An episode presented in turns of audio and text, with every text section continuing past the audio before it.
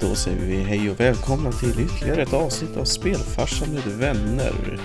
Nu börjar vi närma oss Halloween och då som ni alla vet är det dags för våran skräckspecial. Vi brukar ju ha ett skräckspel varje år så det här är ju hela Lindas avdelning så jag tänker att hon kan ju få göra äran att presentera kvällens program.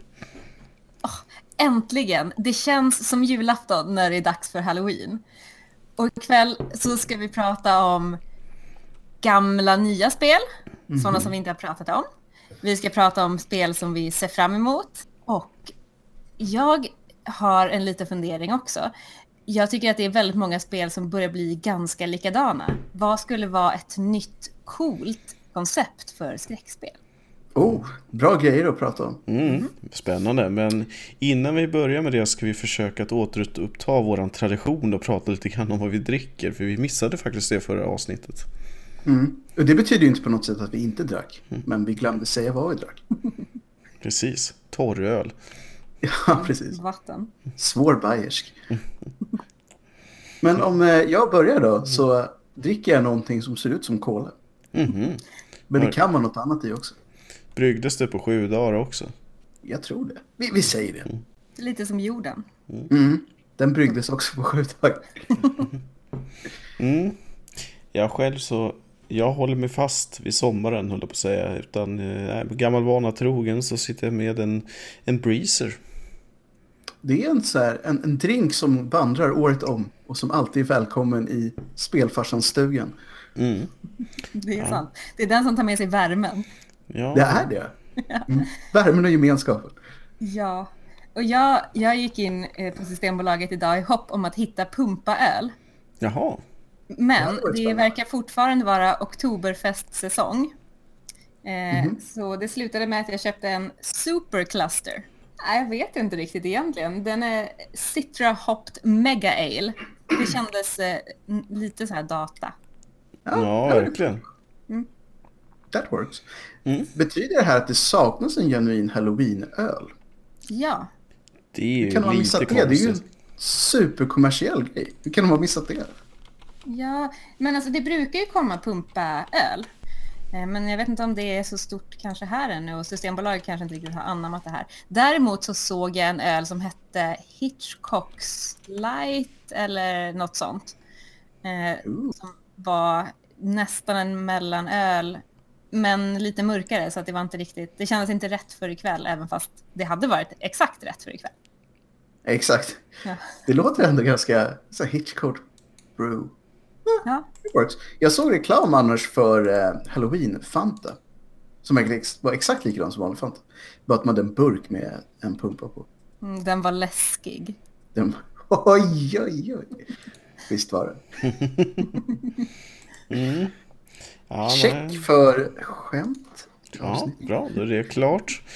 Eh, då kan vi också försöka bege oss in på nyheter då. Vad har hänt sen sist? Det största som har hänt är ju att de har slagit världs, världsbästa för Tetris. Är det så man säger? Mm, 16-åring bara säsade in och gjorde det. Frågan är, vad, vad, innebär det då? Att uh, ha klarat spelet på kortast tid eller fått mest poäng eller vad, för vad består? Jag, jag, tror att det är meningen att man ska veta det eftersom de bara skrev världsrekordet slaget av 16-åring i Tetris. Ja, men är, det, är det ett gammalt världsrekord som han har slagit? Eller är det hans egna världsrekord? Och också, vart kommer den här 16-åringen ifrån som har tålamodet att spela Tetris? Precis, inte han för ung för att ens veta vad det är för något. Dessutom. Okej, okay, vi, vi lämnar det med fler frågor än vi hade innan. Men det är i alla fall en nyhet. Ja. Så, så om, om ni brinner för Tetris så varsågod och kolla upp vad det var egentligen som slog. Precis, det, är, Tetris är inte riktigt så här äh, min grej. Det, det coolaste däremot som jag faktiskt blivit lite sugen på att testa Tetris. För jag såg en video när de tog, hade med dåvarande, nu har de tydligen kanske en ny, men dåvarande i alla fall världsmästaren i Tetris som fick testa VR-Tetris. Eh, äh, som jag tror heter typ Tetris Impact eller någonting sånt. Det såg ruggigt coolt ut eh, när han spelade i, i VR. Jag måste säga att jag är lite besviken över att de inte tog chansen att döpa det till Vretis. ja, eller hur? Någonting lite roligare. Var, varför har de ingen humor där ute? Den där bara var ju så här låghängande VR. Ja. I'm so disappointed right now. Annars då? Red Dead Ja, Redemption Red Dead, 2? snart Ja. det här. Såg en stor banderoll på, eh, hängandes på Medis när jag gick förbi där idag. Det hänger en stor banderoll i centrala Stockholm. också. De måste ha mycket pengar den här lilla indie-studien. Uppenbarligen. Oh, det är ju en nyhet som har att göra med det. Hörde ni vad CSO eller vad det nu var hade sagt om arbetstider? Nej. Och det här Ja, får vi tolka. Mm. tolka som att han menar att det här var en bra grej. Vi bryr oss så mycket om det här spelet att många av mina anställda har haft 100 timmars veckor. Jaha, som det skulle vara en bra grej liksom. Och ungefär en sekund senare så var hatstormen igång. Ja. Jag undrar hur den hade funkat i, i landet Sverige, höll på att säga, med alla dessa härliga fackombudsmän och sånt. De Det är inte ens lagligt här. jag funderar på om Persson skulle, vad skulle hända om han gick ut och sa att alltså mina anställda, de jobbar 100 timmars veckor för tillfället. Jag har sagt, här kommer man faktiskt inte ens undan med det. Vi har lag mot för mycket övertid. Men att han sa det som en positiv och så här, vi bryr oss så mycket om det här spelet att jag har tvingat mina anställda att jobba jättemycket. Togs inte så här jätteväl emot av någon. Ja. Han hade ju åtminstone kunnat säga så att vi har jobbat 100 timmars veckor. Jag har haft semester och... Jag har varit på Bahamas, men de har tydligen jobbat 100 timmar i veckan. Jag, jag tycker ändå att det är bra att han på något sätt var ärlig nog. Jag har inte jobbat 100 timmar någonstans. så att, men det var lite kul för att jag hörde ehm, en uh, indie, nu kommer jag inte ihåg vad han heter, Rami Ishmael tror jag han heter. Och uh, Vlambeer Studios ägare, han har gjort massa indiespel. Ehm, han pratade om det här typ dagen efter. Alltså att det är så här, folk kanske tror att det är så här det är överallt. Det är ett problem på oftast större studios eh, som är ägda av jätteföretag som bara bestämmer deadlines. Men de hade gjort studier för det där och om man jobbar mer än eh, 55 till 60 timmar på en vecka så börjar man producera sämre resultat. Koden blir avgjort sämre och man gör så mycket fler misstag att det kostar mer. Jo, nej men det är ju bara när du har, när deadlinen är allt, att man har räknat bort kvalitet och så vidare och så vidare. Då, då är det väl en poäng att, ja, jag fick ut det i datumet. Sen att vi fick patcha med två gig, det är en annan femma liksom. Så att, ja, jag vet inte. Nästa gång kanske, kanske de borde tänka lite på det där att varför inte bara skjuta en månad istället. Ja, Och, och, och varför inte bara hålla sig borta från Twitter? Det också. Men dessutom, Rockstar är en av de få studios som ägs av sig själva. De hade ju inte ens behövt att pusha till just det här datumet. De hade ju bara kunnat välja en månad senare. men frågan är, tror inte att det också kanske finns någon sanning i att det finns ganska så fanatiska medarbetare på Rockstar som kanske visst jobbade de här timmarna också. Jag tror att det är så här, det är klart att det finns det. Men 100 timmar, det är alltså... 16 Beroende på om man räknar, så antingen plus 16 helg. timmar per dag eller 14 timmar varje dag. Mm. Men Vilken vecka som jobbet- helst i, i baltländerna. Visserligen. Men vad, hade det varit bättre om han hade gått ut och sagt på Twitter, eh, hej, vi tycker om det här spelet så himla mycket och bryr oss så mycket om er så att vi, vi tänker skjuta på det en månad för att vi ska hinna fixa det så att det blir extra Det bra. låter som Blizzard. Jag tror att det hade sålt mycket, mycket bättre faktiskt. Ja. Just, just det här spelet är folk alltså, beredda att vänta på om det blir riktigt bra. Jo men så gjorde väl CDR Project också. Med Mm. Wiz, Witcher. Ja, med alla deras spel på senare tid egentligen.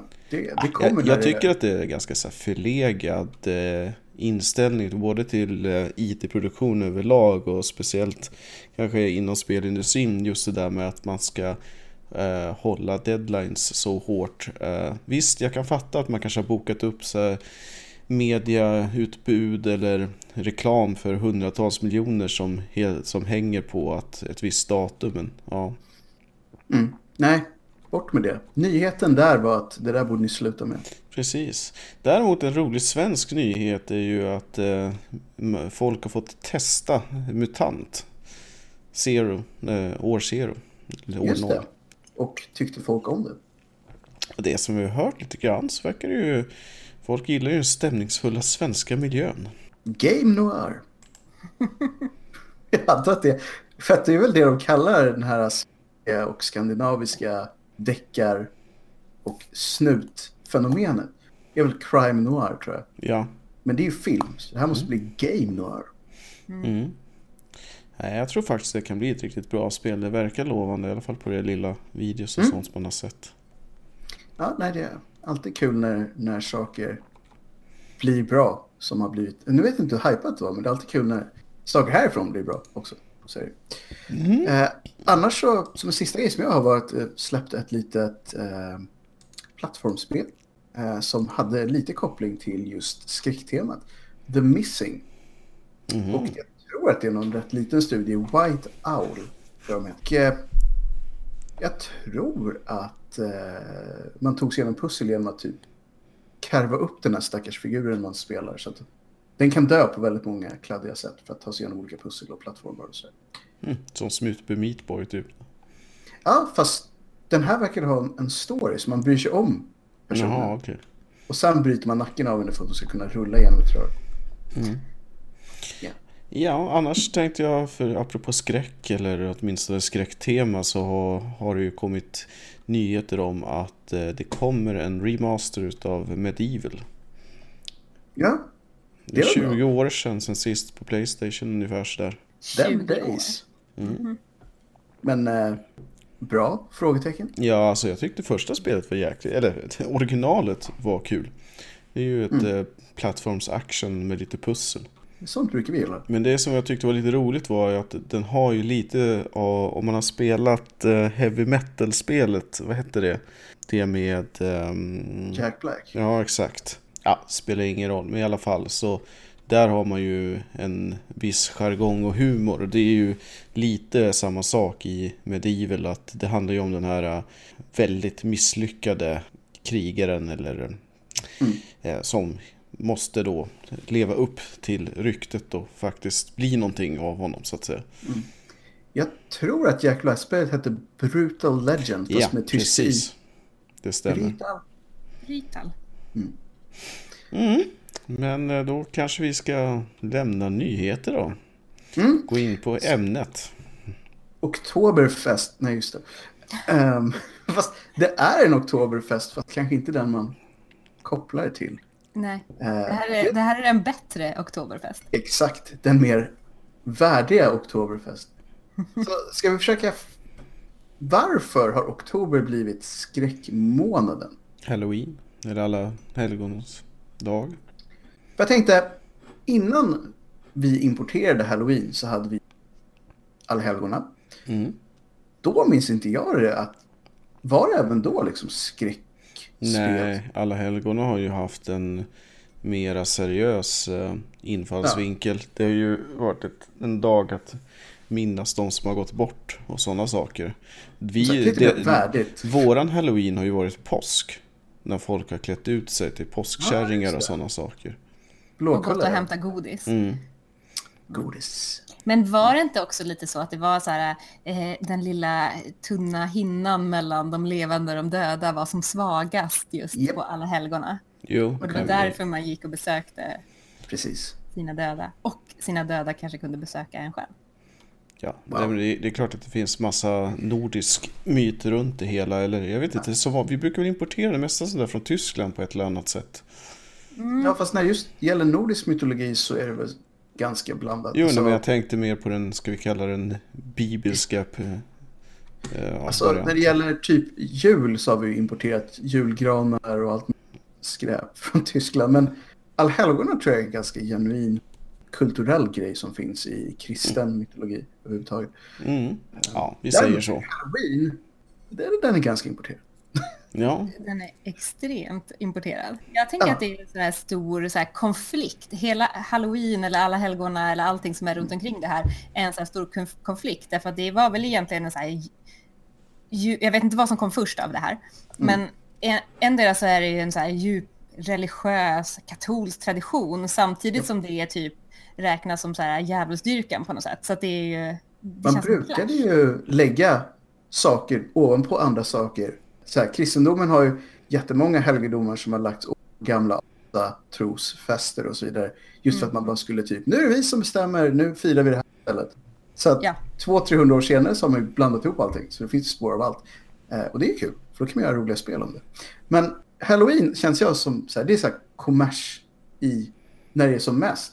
Men om det då bidrog till att den här månaden blev en skräckspelsmånad så förlåter jag det. Ja, alla dagar i veckan. Inne, innebär det att februari blir en kärleksmånad då? Nej, nej. Nej, nej. Inga Larry-spel då för hela slanten. Helst inte. Inte, så, inte som de var på slutet i alla fall. Nej. Leisure Suit Larry, 30 dagar. Nej, nej. Nej, så jag, jag håller mig till skräckspel. En, en temamånad får räcka. Ja, men eh, jag tycker ändå det där med temamånaderna brukar ändå följas med ändå. Vi, vi pratade ju vinterspel förra året eh, runt jul och så vidare. Så att och sommarspel vid sommaren, då är det fotboll som gäller och så vidare. Så är det. Men jag tycker nog ändå att den här känns som den mest klassiska av dem. Ja, absolut. Men vad ska vi säga? Det får gärna fortsätta så här. Även om, om det är oklart varför det blev så, så får det gärna fortsätta. Ja. Så, vilket är det då signifikanta spelet för Vi oktober kanske månad? ska säga, vi har ju haft, som vi nämnde alldeles i början av programmet, eh, andra program med skräcktema i den här podden. Men sen vi hade det senaste avsnittet så tror vi själva, utan att vara 100% säkra, att 2017 och nu 2018 har hunnit hända. Så att vi kommer väl mest prata om spel som har kommit ut under den här perioden så att vi inte säger samma sak fler gånger än vi brukar. För att vi gillar ju att upprepa saker som vi gillar, men bara för att inte upprepa oss onödigt många gånger så kommer vi prata om spel som har kommit ut under de två åren. Eller spel som vi väntar på. Mm. Um, ska vi börja med 2017? Kanske? Ja, absolut. Vad, var, vad var läskigast? Eller slash bäst slash mysigast? Mm, alltså det beror lite på. Det läskigaste måste jag säga då var Resident Evil 7 VR. Ja, det, alltså det är svårt att säga någonting annat. Efter att man har testat det, efter att man inte riktigt vet vad man ska förvänta sig, man tar på den här lilla glasögon slash hjälm Japp. Och spelar det och vet om att det kommer hända hemska saker. Bara, bara liksom tanken på att det ska hända någonting är ju lite hjärtstoppande. Det är underligt hur bara tanken på att man vet att det kommer bli vidrigt gör att det blir vidrigt innan det ens har blivit vidrigt. Ja. Det- Och det är det som är det bästa Det är egentligen. det som är det bästa. Eh, vi kanske ska fylla på att vi har ju pratat om det många gånger, men vi hade faktiskt en VR där vi provade det här. Värt att nämna. Så vi kikade inte ur, det har hänt. Mm-mm. Och vi tyckte alla att det var lite småläskigt. Jo, verkligen. Var det? Det, Ja, annars tycker jag det spelet som berörde mig mest, eller som jag tyckte var otrevligast, jag ska säga, det var Outlast 2. ja, eh, Inte nödvändigtvis det mest skrämmande, men riktigt både ruggigt och bisarrt och så här. Uh. Men är inte det lite Outlasts signum? Att det är så här, det är mer disturbing än slasher, även fast det har en hel del kladd eh, också. Ja, men de, det är lite Game of Thrones-hållet liksom, att eh, man tar våldet till ett helt ny nivå. Fast Mm. Ja, det blir nästan annan... någon slags... Ja, precis. De, de kör nästan någon slags orgiegrej av det. De kör... Det blir en fest i extremgrejer. Jag funderar på hur deras brainstormingsmöten ser ut. Så här. Hur ska vi göra det här nu? Vi, ja, om vi spikar upp en kille på ett kors. Lindar vi honom i taggtråd och, och vad gör vi sen liksom? Kom igen grabbar, satanistisk orgie ovanpå det där. Mm, just det, där. Där har vi ett kapitel. Undrar om de hy- hyr in typ Mörker-Jan eller någonting i den stilen som får sitta och bara rocka loss på sina mest fantastiska idéer om... Ja, de måste ha gjort det. Det var ett av de här spelen som lyckades bli eh, censurerade i Australien. Mm, då vet man att man har lyckats, eller hur är det? Precis. Ja, jag tror att de sen tyvärr vek sig för det där, tog bort en del material och så fick de släppa det där. Och jag tror dessutom att det materialet togs bort i alla versioner. De inte Ja, orkade. gissningsvis. Men jag tycker att det var, det var ruggigt eller ja, Det otrevligt räckte. som det var liksom. Det räckte. Så var nu de bara tog bort så så här, it's okay. Mm. DLC 15 dollar. Nej, Ja men det är väl jag ska inte typiskt uppmuntra det här beteendet. Apropå det så nu får man ju släppa vad man vill på eh, Steam höll jag på att säga. Så visst, det borde väl funka. Problemet med det är ju att det handlar ju mest om typ erotiskt material, inte så här riktigt läskiga grejer. Nej. Är det därför det står på nästan alla när man går in på Steam på ett spel så står det nästan på alla sidor så här, what is adult uh, någonting? Mm. De har nog taggat det mesta med det numera för att de vet inte vad det längre. De tänker inte göra någonting åt det. Uh, Men jag tänkte så här, det är jätteviktigt alltid om det är så här, någon typ av erotik i ett spel. Men hur vet man om någonting är, alltså hur bedömer man då det är adult i övrigt? nej, men det är det som är så svårt att veta. Mm. För i, jag tänker ju att allt är ju adult, för jag menar världen är ju hyfsat Allt. adult. Men tror Allting ni, som inte är Hugo liksom. tror ni att det finns mysporr om det finns mysskräck? Nej, Ja, Nej. det skulle vara Lashes ut Larry då. Ja, precis. Så det där det är kommer. inte samma sak. Nej, det, det, det ska vi ha sagt, det är inte samma sak. Å andra sidan så är vi ganska ensamma om termen mysskräck. misstänker. Så att Vi kan väl definiera termen mysporr någon annan gång. Men jag misstänker att det är någonstans vid Lashes ut Larry-träsket. Sassy guy som smyger runt i point and click-miljöer. Jag tycker du kunde försöka starta en Reddit-tråd om just mysskräck och se vad du får för reaktioner på Ja, det finns förhoppningsvis några till där ute som hakar på konceptet. Men Cozy Det är när- horror, eller vadå?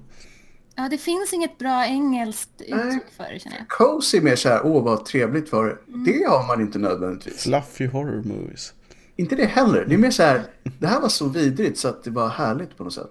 Mm. Och stämningen var, mm. Och samtidigt, oh. Ja, Det ja är men så- verkligen. Svårdefinierat. Men man vet, när man hittar den så vet man. Att här Ja. har vi det. Det är en paradox helt enkelt. Ja, Mm. ja men det är det verkligen. Fast inte Jag släppt av Paradox.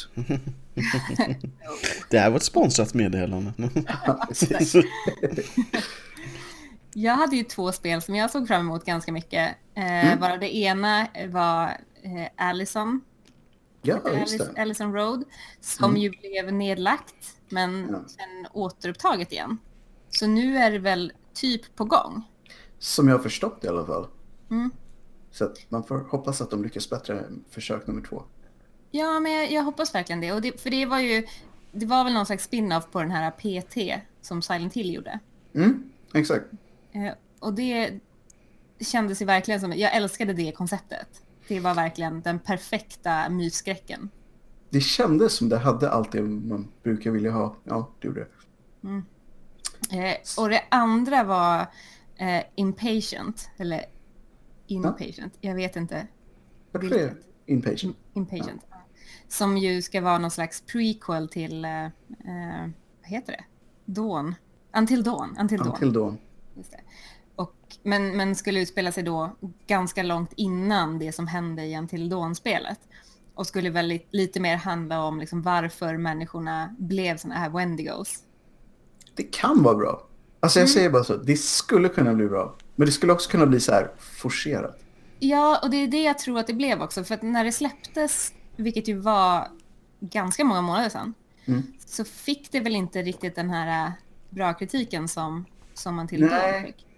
Nej, för det fick ju bra. Eh, nej, jag tror faktiskt du har helt rätt. Det blev väl så här lite, eh, inte dåligt, inte jättebra. Så, så jag spelade det aldrig. Och det, Nej. det kanske jag gjorde fel i, men eh, En del spel har ju faktiskt det, att de blir helt nedskjutna och sen så gillar man dem ändå väldigt mycket på en personlig nivå. Eh, Så att, det brukar vara en grej som... Problemet med att det kommer ut så väldigt mycket spel och att man har begränsat med tid är att man oftast litar på vad andra säger, ibland lite för mycket. Jag tror att egentligen borde man hitta folk som recenserar saker som har ungefär den smaken man själv har. Framför vad folk på stora ställen tycker. Annars är väl Metacritics bra på så sätt att den sammanställer av många olika källor. Ja, det är väl fördelen med det. Men jag tror samma sak där. Att man vet inte alltid vilken typ grupp som går in och lägger sin kritik på Metacritic till exempel. Så det skulle kunna vara så att det är gaming action crowdet som lägger sin Mm. på ett skräckspel och därför får det lägre än en folk som gillar skräck och sådär. Så jag tror att det är, bara man har lite koll på vad man läser för folks, alltså vilka det är som tycker saker, mer och mer viktigt. Ja, men det här är ju problemet med recensioner på internet överhuvudtaget, när var och varannan får skriva vad de tycker. Det blir Precis. svårt och på något sätt, det, det finns liksom ingenting som backar upp det, man kan inte jämföra det med något direkt. Nej, det skulle vara bra om man lärde upp en recensent till vad man själv tycker. Och så här Ja. sponsra den personen att spela alla spel som man själv inte har tid med. Så att Ja. man sen har sin egen lista av rekommenderade Jag spel. gissar att med lite maskininlärning så borde man kunna få fram något sånt om man bara tränar den med tillräckligt mycket saker man tycker om själv. Mm. Det är nog inte alls möjligt. Det var alltså de två spelen som... Som jag lite grann kände att jag hade velat spela. Mm. Ett spel som var väldigt bra tycker jag, speciellt då för att vara en uppföljare, var The Evil Within 2. Mm. Som jag tyckte var bättre än eh, det första. Som jag tyckte var bra. En del tyckte att det var lite weird, men det är så här japansk horror. Trodde ni att det skulle vara. Men jag, jag tyckte det var riktigt, riktigt bra. Jag vill inte förstöra det, för att det känns som att just nu så kan det antingen vara slutet på serien eller inte slutet på serien. Mm. Så att, ja, värt att kolla upp om, om ni tyckte om det första. Eller ganska story-driven skräck. Och ganska mycket fokus på karaktärerna, vilket jag gillar med den serien överhuvudtaget. Att det är bra action, men också en story som man typ vill veta mer om. Eh, och det är det jag tycker. När skräck är bra så är man engagerad. Det är inte bara slash, i alla fall inte för mig. Nej, eh, men jag håller helt och hållet med. Och det är så mycket andra saker som man förlåter om storyn är bra. Helt klart. Som fredag den 13. Nej, just det. Nej, inte den. den Inte den. Den, den. den hade, för att vara helt ärlig, ett väldigt bra beta. Mm. Men eh, ja, Värt att nämna bara att jag sa just beta. ja. Det- var det viktiga ordet i den meningen. Precis. Jag tycker det var lite synd om dem däremot för att det franchiset, alltså den licensen måste ju komma. Det är ju en av de största skräckserierna, fredag den 13. Och att sen då plöja ner all tid på ett spel och sen säga nej men eh, ni får inte behålla den här licensen innan man precis ska släppa spelet. Ja, men det är superkonstigt. Det måste vara jättejobbigt. Jag tror att de fastnat och fortfarande sitter fast i hela det där licensträsket för det spelet. Ja, Så att tvek om det kommer bli klart någon gång, kanske. ja, nej. Ja, annat spel som, som jag hade från, från listan av spel som jag både har spelat och som var riktigt bra var Prey. Ja. Jag vet inte om jag skulle kalla det ett skräckspel. Alltså jag blev lite så här... Det dök upp på väldigt många listor av skräckspel vi minns från så här 2017. Men är det verkligen ett skräckspel? Det är Alltså det väl var, egentligen mer ett Doom-liknande FPS-röj med ett skräckelement. Ja, och som hade så här ganska mycket influenser. Bioshock-serien och den typen av gameplay. Så det är så här, ja visst, det kanske var lite creepy här och där. Ja, jag vet inte, jag var inte så jätteskrämd när jag spelade.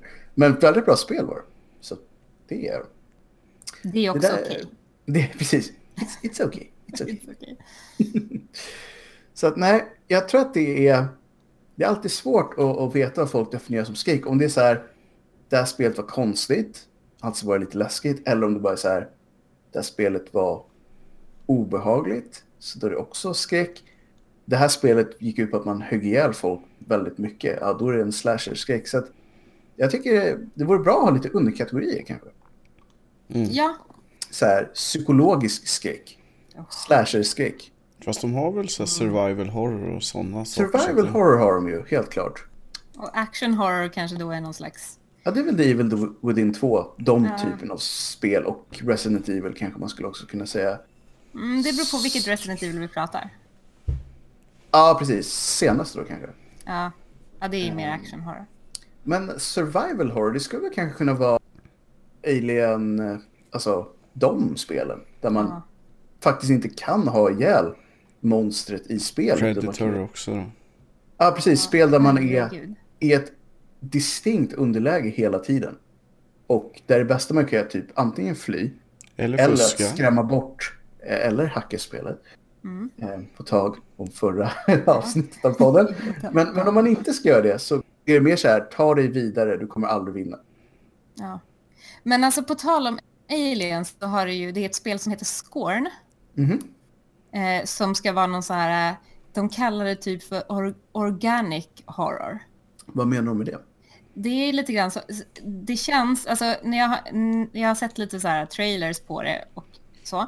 Mm. Eh, och då, det känns typ som en blandning mellan, ni vet den här grottan som man går igenom i typ Prometheus, tror jag att det är. Japp.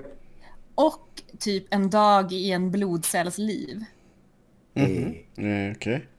Så att det Alltså- är liksom, allting det känns organiskt runt omkring en. Och så är monstren sitter liksom fast i de här organiska väggarna lite grann. Okej. Och vapnen Alltså- är också lite organiska. Mm, jag har sett någon, något klipp från det här. Ja. Det ser ju väldigt mysigt ut. Ja, det ser väldigt mysigt ut. Men jag har svårt att greppa lite grann hur det här spelet ska...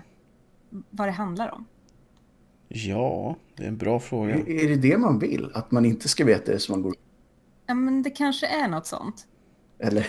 Det är ju kickstartat också så att det är väl Alien-fans som har liksom gått loss på det här. Det är en intressant grej. Vi pratade om det i förra skräckavsnittet. De bra skräckspelen då eh, var från Indie Studios. Mhm. Sen dess har det faktiskt nästan blivit lite... Ja, det görs fortfarande väldigt mycket bra skräck från Indie, men de stora har ju kommit tillbaka lite nu eh, med skräckspel.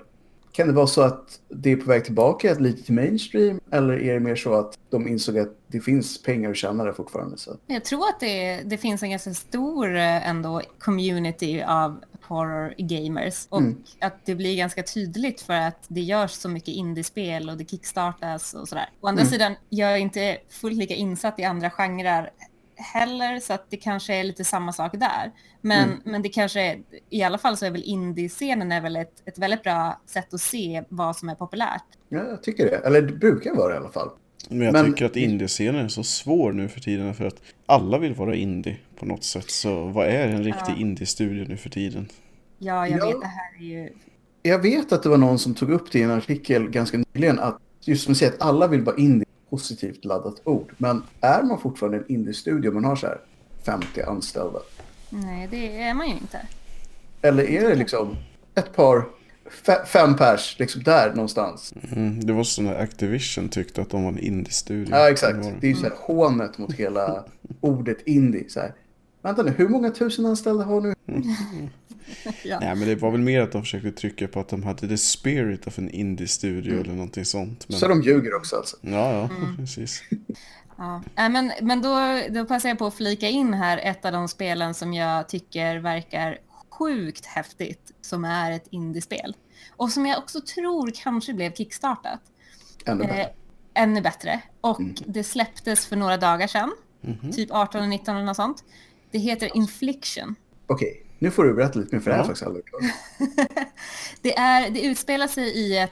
Det, det känns som att det är det finaste huset på gatan. Suburban eh, Dream, typ. Är de i mitt hus alltså? Japp. Okej. Men det är ett, ett skräckhus, såklart. Nej, det, det är inte mitt hus längre. det är inte riktigt så länge. Och, och eh, jag vet inte riktigt vad man är för typ av person, men man kommer i alla fall till det här huset och så börjar man lite grann få reda på att det kanske har hänt något hemskt i den här familjen, för den här familjen är Mm. borta eh, och helt övergivet. Men istället så bor det någonting väldigt, väldigt ondskefullt där. Okej, jag gillar allt det du sa. Och det är, det, tydligen så ska storyn vara ganska, ganska, det är ganska våldsamt, det är läskigt, stämningen är magisk. Jag har bara sett Mm. eh, Let's Plays på demos än så länge. Eh, och det verkar som att det kanske är en ganska så här, sorglig historia och allt det här uppdagas samtidigt som den här ondskefulla kraften som finns i huset verkligen försöker döda en och är liksom brutal. Så myshus Alltså, alltså. Ja, så alltså jag, jag tror så hårt på det här spelet. Mm, det låter ju bra. Vilken typ av alltså, subgenre är det? Är det first person eller är det typ att man bara går omkring? Eller? Ja, Vet- vet du? first person tror jag definitivt att det är. Mm. Och det är, det är ju survival, survival horror, jag tror att det är lite pussel. Det låter bra. Det, det var, man kom ner till källaren och så visade det sig att de har målat så här pentagram på golvet och har någon bok. Så jag, jag, jag tänker mig att det är någon ritual som har gått snett. Jag får lite så amnesia-vibbar. Ja, eller hur? Du är i ett hus som du är ganska ensam i. Funky stuff has happened. Dags att ta reda på vad, eller bara gå härifrån. Ja, egentligen. Jag skulle ha gått därifrån. Ja. Men Jag eh, hade gjort det också. som, som tur är så finns inte det valet i spelet. Så att det, man måste ta reda på vad som har hänt. Någon måste göra det och det är inte man själv. Alltså låter man spelen göra det istället. Exakt. Nej, men det Mm. låter, det låter väldigt eh, lovande. Ja, Mysigt eh. färre alltså. Mycket mysigt värre. Precis. Okej, när, när har vi någon... Eller had, var det på gång? Eller hade det... Ja, det släpptes eh, 18 eller 19 tror jag, så att det är, finns tillgängligt på Steam. Oh, det måste man ju nästan kika lite på strax efter att den här podden tar slut kanske till och med. Mm, lite snabbt sådär. Lite snabbt sådär. Du måste ju bli klar innan Red Dead kommer ut också. Det är väl ändå en, jag vet inte om det är en fördel, men, men skräckspel är, eh, i alla fall i min erfarenhet, det är inte så här 100 timmars spel direkt. Nej, jag har Nej. inte sett något sånt i alla fall. Kan det vara så att det oftast inte riktigt håller för det? Ja, jag tror det. Jag tror- att eh, definitivt att det kan inte vara läskigt för länge. Nej, för att man vänjer sig ju förr eller senare vid Mm. vad det är för någonting som är Ja, spelet. exakt. Ja, och så fort man får se någonting så är det inte, då är inte den där creepy känslan kvar längre. Varför lär sig folk aldrig det? Att det bästa sättet att skrämma någon är att inte visa någonting alls. Eller väldigt lite. Men det är som att det finns en massa så här monsterkreatörer där ute som bara måste visa upp vad de kan göra. Sune, jag har ju gjort värsta grejen här. Kom igen nu. Den har tänder och grejer. Jag tror, jag tror faktiskt att det är lite så. För att det är så här, ett, en hint av någonting väldigt hemskt Ja, är så mycket läskigare än att se den där vad det nu är för någonting. För att fantasin som de flesta antar som gillar gaming och sånt där har är mycket, mycket värre än allting man skulle kunna rita. verkligen. Jo. Men sen är det väl det också att, som du säger, att mm, jag tror inte man orkar med hur många timmar eh, alls bra skräck i och med att det är ju så påtagligt. Så att jag tror att sitta hundra timmar, det blir inte bra det heller liksom. Nej, jag tror inte det. Eh, Ett spel som var ganska långt ändå, som kom ut ganska ny, det var väl... Det hette det bara Vampire, va? Mm. Vampire, För det var väl ett så, RPG Ja, det kom ju från um, Vampires Masquerade, rollspelet från början. Som var fantastiskt. Ja, men eh, det är väl inte, det är också så här, skräck. Mm, ja, kanske, lite. Du är vampyr. Ja, Ja. så att, Du eh, äter folks face. ja, så att jag Men jag håller med dig. Det är kanske inte så här... Är, är vampyrgenren skräck numera? nej, jag tycker inte det. Alltså, Eller är det bara dudes som gillar att äta folk? Ja, men det har ju blivit, alltså, man har ju också ombildat bilden av en vampyr till någonting som är mer, en vampyr kan vara hjälte helt plötsligt. Alltså, det är de här, äh, och nu säger jag det med allt hån uppåt, alla de här skräpserierna som period. Där det var en massa hunkiga dudes som gick omkring och var bleka i fejan. Ja. Ja, jag vet inte. Jag tyckte Alla- första alla två säsongerna... Ja, jag vet inte, men jag tyckte de första två säsongerna av True Blood var rätt okej också. Ja, men det var den som inte var hunkiga dudes, eller? Ja, Erik Skarsgård är väl ganska så... Okej, Eller han är ganska- hunke vet jag inte riktigt, men... Han har, han har Han jätte- som man säger. Han heter någonting annat. Ja, men han heter, men han heter Erik... Ja, Ja, precis. Erik, men Skarsgård. Han var en av Skarsgårdarna, Mm. som man säger. För att den serien har jag faktiskt inte sett så mycket av, så jag kan inte döma ut ett år. Men jag tänker på den där andra som fick 220 filmer. Twilight? Är det de heter? Twilight Ja, är ju det. filmer, men det blev ju ingen serie. Och Jag tror det var en serie däremot har ju. Vampires Diary till exempel, är väl en Det sån. finns ju för mycket här alltså. Fast vi har ju Moonlight. Den var ju före alla. Ja, en Så det. säsong och sen la de ner den tyvärr. Mm, den var bra. Så att jag känner att de förstörde lite vampyrtermen. Mm. Ja. Eh, som, som du säger, innan dess så var vampyren nio gånger en ganska ondskefull figur som bara ville äta folk. Eller åtminstone dricka folks blod. Och var ganska otrevlig tills man körde en pål i hjärtat på. Jag tror också att man plockade bort mycket av skräckbiten när man introducerade mer som en actiongenre. Om man tittar på typ Blade till exempel som föregångare. Mm. Eh, och även eh, Underworld och så vidare. Så, Just det. Så plockar man ju in det mer action. Och även där så tummade de ju lite. Både Blade och Celine är ju goda karaktärer. Precis, men Blade är ju ingen riktig vampyr å andra sidan. Han är bara badass Han är Wesley Snipes-gubbe. Precis. Fast jag tror, jag tror inte att färskt blod är så skrämmande längre. Jag tror att det är, det är så här blodspår och sånt. Tror. Blod som har legat... nu ska ju vara organiskt och närproducerat, jag vet inte allt liksom. Hur, hur kan blod inte vara närproducerat? Ja, det, det kan du fundera på. Här, man måste ju alltid äta någon som är väldigt nära. Ja, det är så här, De här människorna som jag äter måste ha vuxit upp i min stadsdel för att det ska vara närproducerat. Det vore väl kul med den organiska vego-vampyren som hänger på söder och äter Så jag steker upp mina blodpuddingar från folk. Nej. Det är viktigt Från för grannen mig att jag bredvid. inte tär inte på miljön. utan Jag knackar bara på en ny lägenhet i huset varje dag. Men, men på tal om blod så Mm. finns det ju ett annat spel som också känns lite så här PT-likt. Mhm. Och det heter ju Madison. Av någon anledning så är alla bokstäver är versaler förutom i så det är Madison, jag vet inte, eller Madison. Eh, och då spelar man som Luca och man vaknar upp i ett mörkt rum och ens händer är helt dränkta i blod. Bra. Och, och så går man runt lite grann i korridorer som känns väldigt PT-likt. Mhm.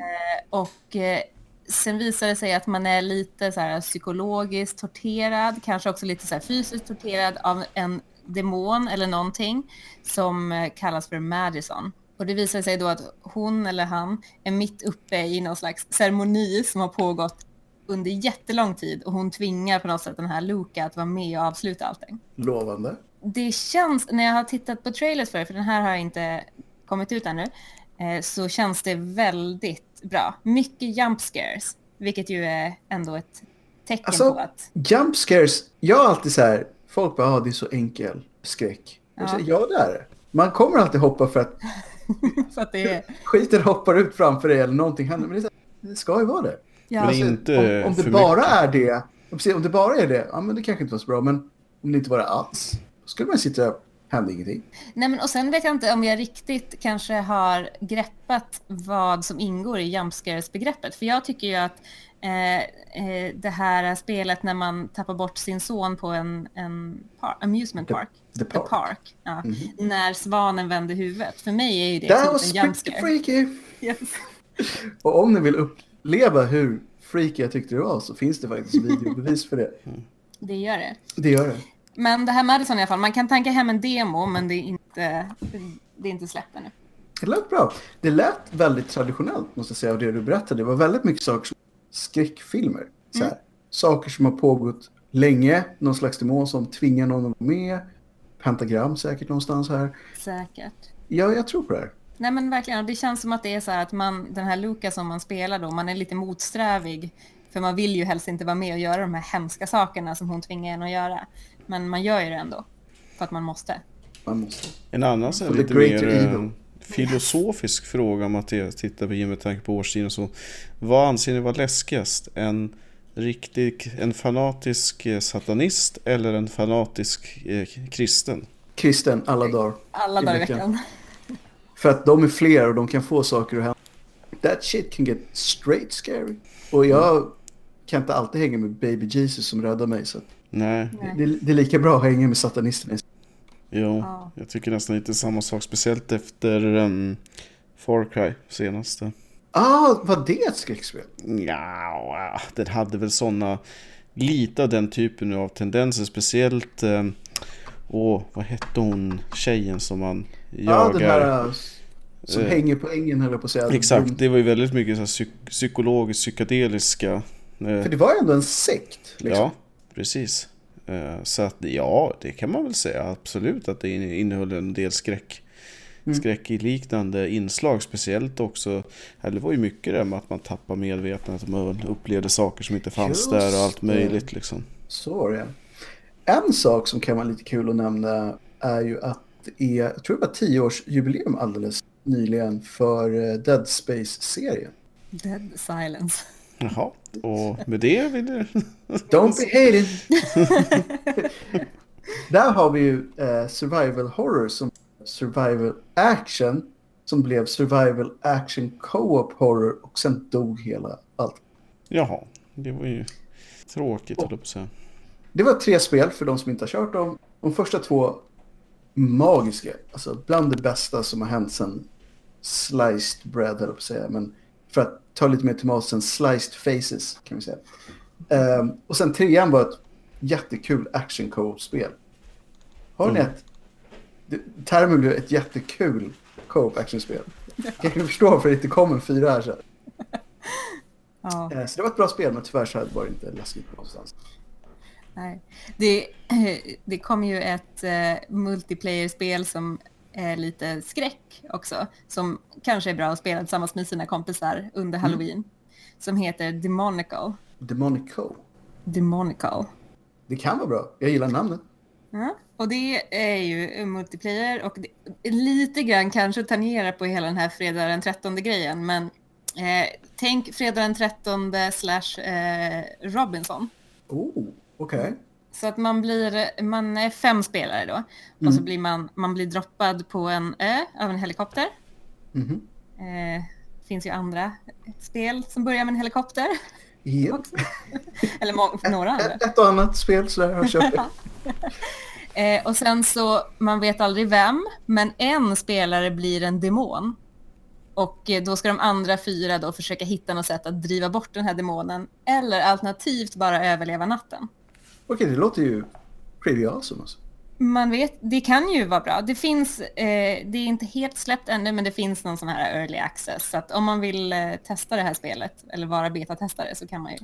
Men alla är alltså uh, spelade av en människa? Ja. Okej. Det, oh, det känns verkligen som ett spel som skulle kunna vara bra om personer att spela med och så skulle kunna vara jättejobbigt om man bara kör med sig. Ja, men jag, det skulle kunna vara kanske är kul med vänner. Jag tror också det. Ha ett litet, ett litet utropstecken bredvid det. Det här kan vara något. ja, exakt. Eh, andra spel som kan vara något som är på gång, eller en del av det, Resident Evil 2 Weekend. Oh, ja, alltså... Ja. Eh, kan det bli annat än jättebra? Nej, och de har ju ändrat också perspektivet. Nu är det inte, det är inte den här fasta kameran utan det är ju så här tredjepersonsperspektiv som man ser bakom axeln. Och, det... och jag tror att det är bra. Ja, men jag tror att det är bra. Det, är lite grann, det blir lite grann på något sätt en, en på nytt för, för Resident Evil. För att man får den här Resident Evil 4... Liksom... Där det börjar bli riktigt bra. Ja, precis. Och det perspektivet. Och sen får man också den här riktiga liksom, survival horror. Det är mm. Leon, det är Claire, det är Raccoon City. Det är alla de här klassiska Resident ja. Evil-bitarna. Ja. I förhoppningsvis sassy, vad ska man säga, HD-grafik fast med rätt känsla. Ja, men verkligen. Fulsnyggt alltså. Fulsnyggt, ja. exakt. Mm. Men det här kommer ju inte förrän eh, januari. Nej, det gör det inte. Så det är lite tråkigt. Så om man vill spela det här då får man plocka fram sin gamla PS1. För den här är väl också typ 20-årsjubileum på. Ja, mm. precis. Det är ett bra tag sedan det kom ut. Så att det är väl kanske därför de gör en remake så pass länge sedan ganska många inte har kört alls. Det är eh, rätt i tiden. Och att hela Resident Evil-serien fick lite en comeback nu när förra blev så pass bra. Verkligen. Ja, man kan ju undra vad de ska göra med Resident Evil 8. Mm, det tisslas och tasslas lite grann om, om att eh, utveckling har börjat. Men... Skulle inte det vara konstigt om du inte hade gjort det efter alltså hur bra det gick med, med förra? Jo. Verkligen. Jag hoppas att det kommer faktiskt riktiga zombier i Resident Evil 8. För det är det enda jag egentligen saknade med sjuan. Ja, du hade ju ändå ganska, alltså en ganska bra just kritik mot ett spel som du ändå ansåg var bra. Det kändes ändå inte riktigt som ett Resident spel Här för att du sa. Nej, men det är ju en prolog till Resident Evil. Så det är ganska självklart att det inte finns några zombier i och med att T-viruset inte riktigt har kommit dit ännu om man säger så. Men, men det är konstigt att spela Resident Evil utan zombies. Mm. Om man bara tänker rent på tidslinjen. Reda på hur lång tid mellan det här senaste spelet och det första av de gamla? Nej, men det är väl inte så ja, många nej, år emellan. Nej, jag tror att det var bara typ fem. Så man skulle möjligtvis kunna peta in spel till bryggan. Men...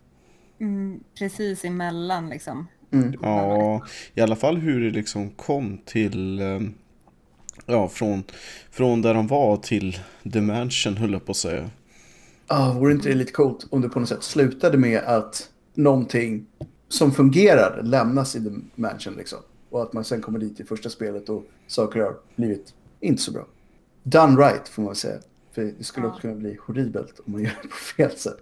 Man ska aldrig, eller man ska, mm. det är så svårt att säga, men, men, så fort man rör klassiker så måste man alltid mm. väldigt... Du får spela som ett FedEx-bud som ska åka på en snitslad bana i åtta timmar Lämna ett paket, få en sign och så är det slut. FedEx, the story. Mm. är man också en slags seriemördare? ja, jag tror det. Ja. under de här åtta timmarna så sitter man bara i sitt eget huvud och fantiserar om det nästa mord liksom. Man dödar folk med paper cuts. Mm. Ja, exakt. Ja, Jag tror vi jag- lägger ner den, den idén innan, det blir, innan någon blir inspirerad. Ja, där, Ja, där har vi det. Men Ska- det här kanske är ett bra eh, tillfälle att kolla upp status på Death Stranding. Ja. Det där spelet som man vet mer om nu. Men det, alltså kommer det, jag tror inte det kommer vara någonting med skräck att göra. Nej. Nej. Det känns mer surrealistiskt än någonting annat nu, tycker jag. Det är ju Ja. liksom ett hajkarspel, höll jag på att säga. Han, precis, han, han går omkring i massa coola miljöer och ibland dyker upp. Det är liksom... Så. Ja. Nej, det är inte... jag, jag vill inte döma ut det, för det är fortfarande så här, vi vet så pass lite om det. Så jag tror att fortfarande så mycket kan ändras att det väl kommer så kanske det är så här, aha, okej, det var det här handlade om. Ja, nej, men precis. Men han har ju i alla fall sagt nu att det ska releasas innan Tokyo OS 2020. Men eh, vi får väl se hur det går. Jag hoppas att det stämmer, för att, I don't know. alltså, det här är så, vi pratade om en person som skulle kunna göra en sak typ hur länge som helst. Så länge Ja. det finns pengar i alla fall. Så länge det finns pengar. Och Ja. tyvärr brukar folk göra dem väldigt mycket. Men tror ni inte att det här är ändå hans sista chans på något sätt? Jo, men det är det ju. Absolut. Det här är ju verkligen upp till bevis. För jag menar, lyckas han famla bort alla de här pengarna och kan ha gått och blivit typ fyra år eller något utan vidare. Mm. Så kanske det inte blir så mycket mer skoj för honom att, att leka loss med. Nej, och så dessutom tycker jag det ska vara intressant att se om det kommer komma ett seriöst nytt Metal Gear. Och det intressanta är ju Ja. om det blir bra dessutom. Då är det ju verkligen så här, då har han ju spelat ut sin roll på riktigt. Då har ju fasat ut sig helt. För det var så här, okej, Metal Gear var inte bara andra som kunde göra det minst lika bra. Mm. Det vet vi ju inte än i och för sig. Så det skulle kunna bli så här, ja okej, det var du. Välkommen tillbaka. Du och ditt ego och alla andra quirks liksom. Mm. Men det är å andra sidan så själva företagskulturen har väl inte varit helt korrekt på det där bygget ändå. Så att, Nej, de hade nog ganska mycket interna problem. Det har nog inte mått så jättebra i det huset alla gånger. nej, där kanske de också jobbade 100 timmars veckor. Med tanke på att Japanese people brukar jobba en del så inte helt omöjligt, nej. Mm. Ehm, annars ett spel som jag är lite här, The Last of Us 2. Ja, det kan ju bli spännande att se hur... Jag är inte säker på att man borde vara hypad. Det, det jag inte, det enda jag kan säga om det spelet, med tanke på att det och där var det slut. Äh, Men jag har haft fel förr. ja, nej men det Om kan gör- om de gör det rätt så Det ser ju ganska bra ut det man har Det fått se. det gör det. Det ser tragiskt ut. Tragiskt. Som det första. Så här, är inte mycket som går bra i den här Nej, precis. Och det, och det är väl kanske det de vinner på, den känslan. det, det blir mysigt.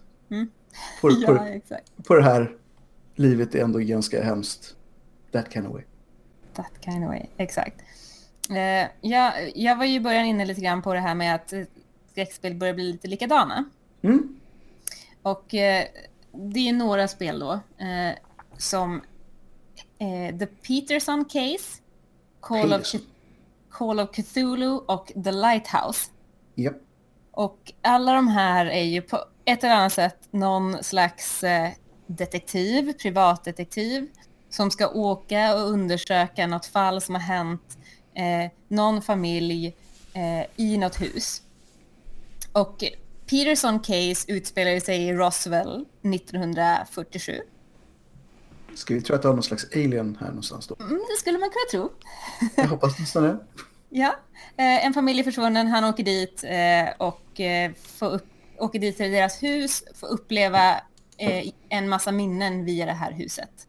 Och det är ju liksom, ja, bra. Jag tror att det är ett helt okej spel, absolut. Och så Japp. kommer vi till Call of Cthulhu, H.P. Lovecraft. Japp, japp, japp. Eh, man är också någon slags detektiv som ska lösa ett mord på, på familjen. Eller på en familj. Han åker till deras hus. Eh, det händer en massa hemska saker där. Det blir liksom, det är lite samma, känns lite samma Det känns som samma pitch, ja. Mm. Eh, och verk, Call of Cthulhu verkar också ganska bra. Mm. Det släpps 30 oktober så det är ju perfekt till halloween. Verkligen. Som Så taget nästan. Som taget. Men Mhm. sen har vi då The Lighthouse som jag tycker verkar supermysigt. Och mer än namnet då, för att Lighthouses är alltid bra. Ja. Eh, och man spelar en private investigator, Oh. privatdeckare. Låter inte lika coolt på svenska. Inte riktigt va? Private Eye låter lite så här. Yeah. Privatsnok. Men typ eh, Thule Sventon eller vad han hette. Så här, inte riktigt Thule, lika cool. Nej, inte alls lika cool. Eh, men han är väl lite så här less på livet, less på de case han får och han Mhm. önskar att han ska få göra någonting större och vi vet ju alla att man ska vara careful with what, What you, wish, for. for. Exakt. you might get it.